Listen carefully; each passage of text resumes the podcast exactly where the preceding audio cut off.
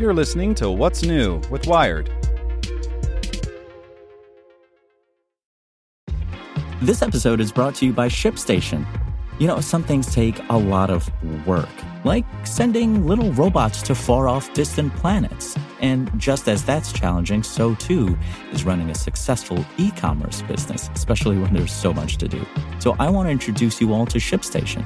Now, I love using ShipStation because of its easy to use dashboard, which makes managing orders and printing labels a breeze and super smooth. Oh, and the customer service is just out of this world. It's exactly what you need to help grow your business. Sign up for your free 60-day trial at shipstation.com slash technews. That's shipstation.com slash technews. This podcast is supported by Tools and Weapons, the podcast hosted by Microsoft Vice Chair and President Brad Smith. Each episode features insight you won't find anywhere else from the center of the conversation surrounding emerging technologies like AI.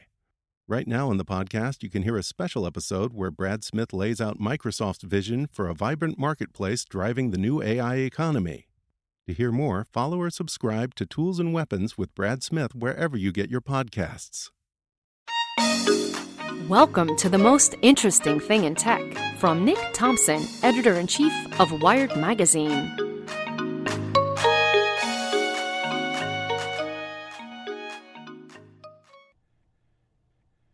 Cannondale's new fitness bike can track all your rides. By Michael Calore. The bicycle manufacturer Cannondale is well known for its high performance bikes, pricey chariots that are ridden by some of the world's top pros in the elite trail and road cycling ranks. But things were not always so. The company's first cycling related product, released way back in the early 1970s, was a bike trailer called the Bugger. You'd mount the accessory two wheeler to your bicycle's rear triangle and use it to haul groceries, bags of potting soil, or your toddler. It was practical, inexpensive, and a nice way to add value to your bike. Cannondale is a very different company now, a behemoth with $2.6 billion in annual sales that makes all styles of bicycle. But the spirit of the bugger survives in the company's newest product release. Today, Cannondale is debuting a practical and inexpensive bicycle, as well as an app to enhance the experience of riding it around. Cool Whip. The new Cannondale Treadwell, starting at around $650, is a lightweight fitness bike. Not a commuter, not a cruiser, but something that sits between the two categories. The sort of no fuss bike you can take to the beach, to the farmer's market, or on a 20 mile Saturday morning ride along the river path. The Treadwell comes in a few different configurations, including a model with a pre mounted basket and a mixed style step through design with a lower top tube. All of them are made with an aluminum alloy frame, so each bike is light enough to carry up and down the stairs with relative ease. The design emphasizes comfort a big fat seat, wide handlebars, and a frame shape that lets you sit upright and enjoy the scenery. Cannondale loaned me a Treadwell so I could write about it. My loaner whip, a 9 speed with hydraulic brakes, $799, was painted a funky mix of pink and purple, a combo Cannondale calls Cosmic Salmon, that had me flashing back to my favorite old Klein Attitude paint job. Common sense. It's a fine enough bike, but the Treadwell's real innovation is its integrated sensor. The small black fob sits on the hub of the front wheel, where it inconspicuously logs all of your on bike activity. If you want to study your ride data, you just download Cannondale's app, pair your phone to your bike, then spin the wheel to activate the sensor. The little bug stays stuck to the hub, going round and around while it collects speed, time, and distance data, along with an estimate of calories burned. The sensor live streams all those stats to your phone's screen, effectively turning your mobile handset into a simple bike computer.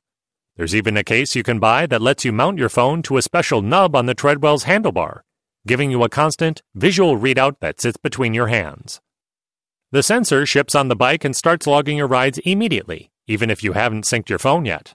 The device has enough memory to store your last 30 rides, so if you don't like to ride with your phone, or even if you ride the bike for a month before bothering to download the app, your ride data will be there waiting for you.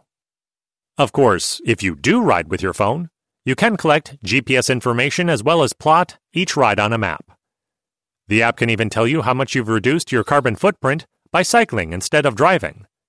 The app will not pat you on the back, however. You need to do that yourself. Cannondale partnered with Garmin to make the new sensor, so all of your data files can be opened and studied in the free Garmin Connect app.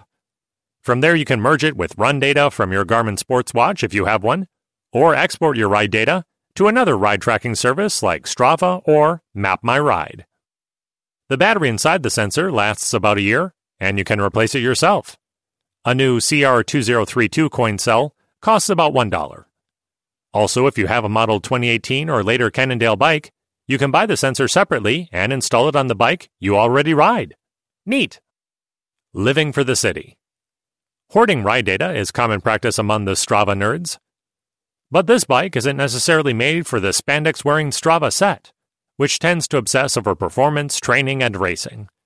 The Treadwell can go pretty fast, but it's not a racing bike. It's for getting around a neighborhood, not a criterium circuit. It's the kind of bike you can pedal in flip flops. On weekdays, I rode my loaner Treadwell to and from work, seven miles round trip. On the weekends, I took it to the grocery store and did some longer rides through San Francisco's hilly parks. I noticed a few features that made it work well in the city. Instead of the traditional quick release levers you'd find on a fitness minded bike, the Treadwell uses skewers that can only be loosened with a 5mm hex key. A determined thief would still be able to get your wheels loose and ruin your day. I once caught a larcenist standing next to my road bike while fiddling with a Park Tools hex wrench set but it makes it much harder for the casual klepto to clip your wings. The down tube has a couple of thin channels milled into it, one on each side. Cannondale has nestled a strip of silicone into both of those channels.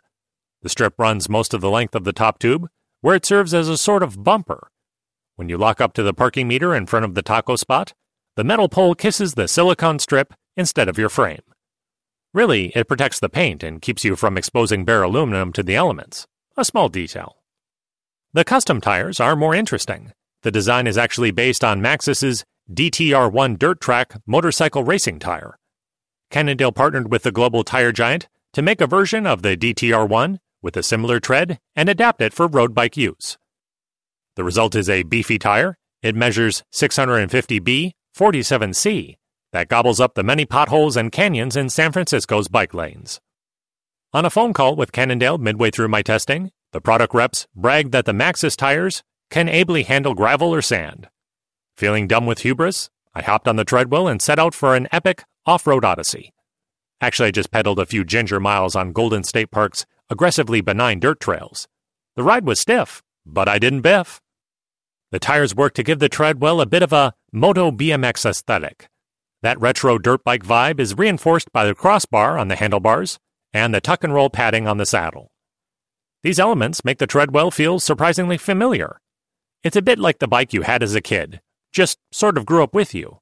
And somewhere along the way sprouted disc brakes and a sensor that records your jaunts to 7 Eleven. At least now you don't have to beg mom for the money to buy a Slurpee. Want to learn how you can make smarter decisions with your money? Well, I've got the podcast for you. I'm Sean Pyles, and I host NerdWallet's Smart Money Podcast our show features our team of nerds, personal finance experts in credit cards, banking, investing, and more. And they'll help you make the most of your money while cutting through the clutter and misinformation in today's world of personal finance. You'll get clarity on strategies to help you build your wealth, invest wisely, shop for financial products, and plan for major life events. Listen to NerdWallet's Smart Money Podcast wherever you get your podcasts.